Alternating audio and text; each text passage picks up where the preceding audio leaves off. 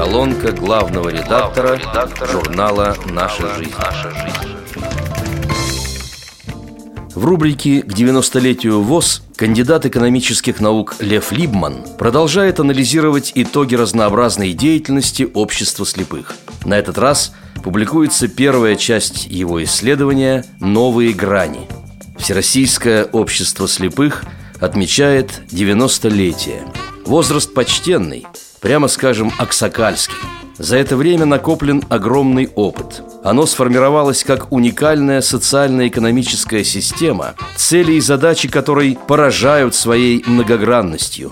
От представления интересов и защиты прав инвалидов по зрению в государстве и обществе до реализации собственных социальных программ на основе прибыли от производственно-экономической деятельности.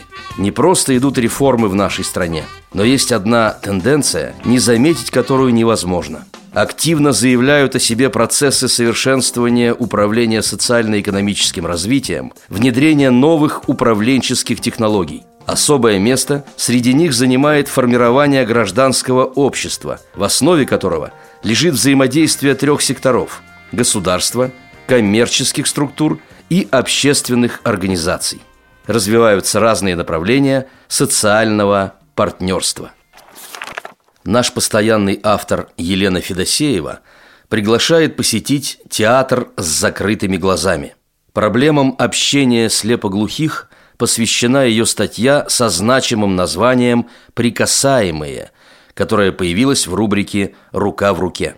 Мы так часто и много рассуждаем о том, как существенно отличается отношение к людям с ограниченными возможностями в европейских странах, известных своей толерантностью и гуманизмом, и у нас в России, только-только обращающий взгляд на подобные проблемы.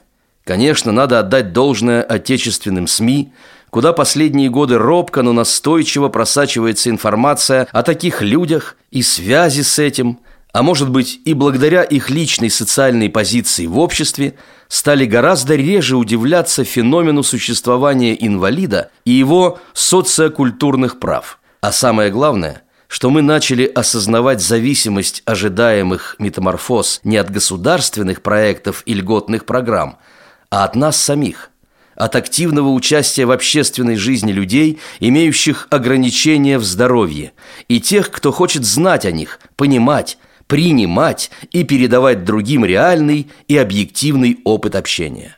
В середине октября Московский театр наций пригласил зрителей на первый открытый показ эскиза спектакля проекта «Прикасаемые». Желающих оказалось так много, что для всех не хватило мест, и многим пришлось смотреть представление стоя.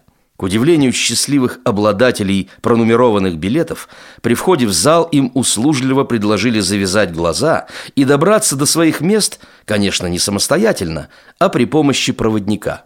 Разумеется, на подобный эксперимент согласились не все – но вот сложить пальцы, копируя схему букв дактильного алфавита, неожиданно оказавшегося в программке среди традиционных фотографий и фамилий участников, наверное, попробовал каждый.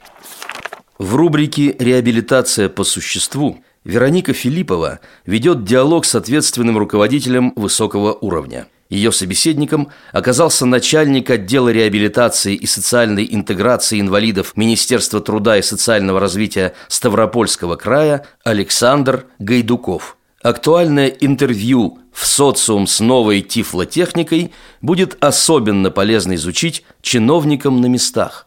У меня хорошая новость. Власти Ставрополья решили обеспечить инвалидов современной тифлотехникой – мобильными телефонами и нетбуками, которые не входят в федеральный перечень технических средств реабилитации и таким образом повысить качество жизни людей с ограниченными физическими возможностями. Перечитывая заново русскую классику, обязательно находишь что-то волнующее. Вот и ведущий библиограф из Красноярска Галина Шушкова – в искреннем и образном произведении «Беспокойная осень» делится впечатлениями о незабываемой встрече с великой прозой. Сентябрь и начало октября прошлого года прошли для меня под знаком высокого эмоционального напряжения. Во-первых, на работе нам с коллегами нужно было срочно отредактировать одну книгу, грант на издание которой мы выиграли. А там, сами понимаете, очень жесткие сроки. Спешили так, что недели две работали без обеда. Во-вторых, наша команда КИСИ «Красный Яр» готовилась к поездке в Саратов на Всероссийский кубок.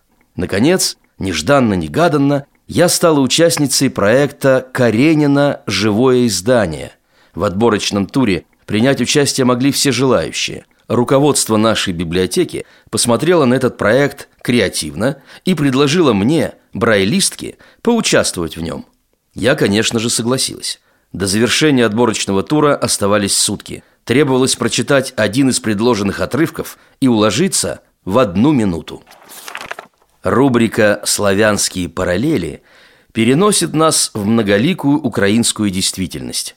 В заочном интервью «Не я выбираю жанр, а он выбирает меня» Анастасия Павлюченкова знакомит читателей с очередной удивительной личностью.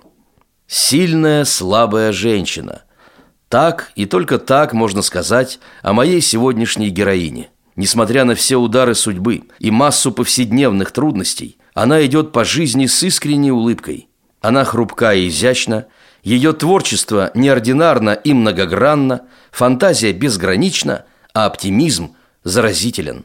Итак, знакомьтесь, незрячая художница, поэтесса и ведущая дискуссионного листа «Арт-Бабах» Эвелина Ахматова.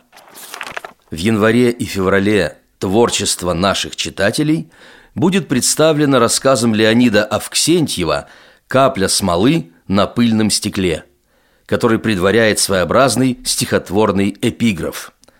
Довольство он заменит на укор, цвет черный обращает в белый цвет, дождь времени наводит свой узор на пыльных стеклах пережитых лет.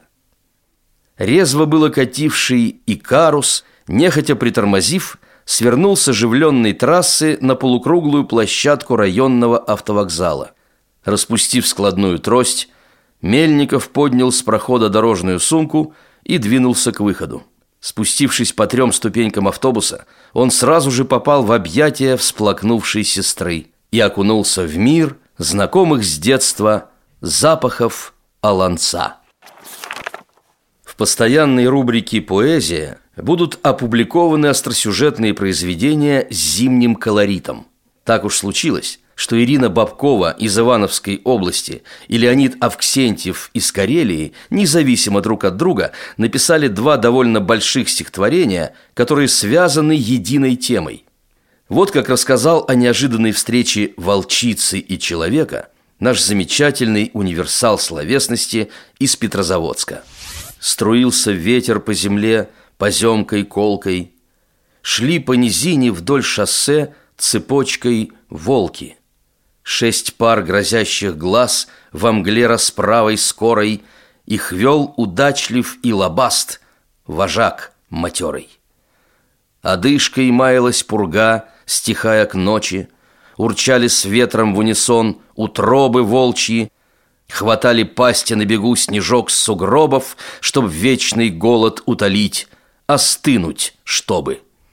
Прошли осинником пустым за край болота, лобастый знак подал хвостом, услышал что-то. Остановился, замерев на крепких лапах, и чутким носом уцепил знакомый запах. Так может пахнуть человек, но не охотник. В чем-чем, а в этом толк имел лесной разбойник. Капкана нет, и нет ружья, уж это точно. Вот только слабый запах тот, совсем непрочный. Он в гуще запахов лесных едва заметен. Так тает месяц в небесах перед рассветом, и на деревьях воронье расселось низко. Примету эту знал вожак.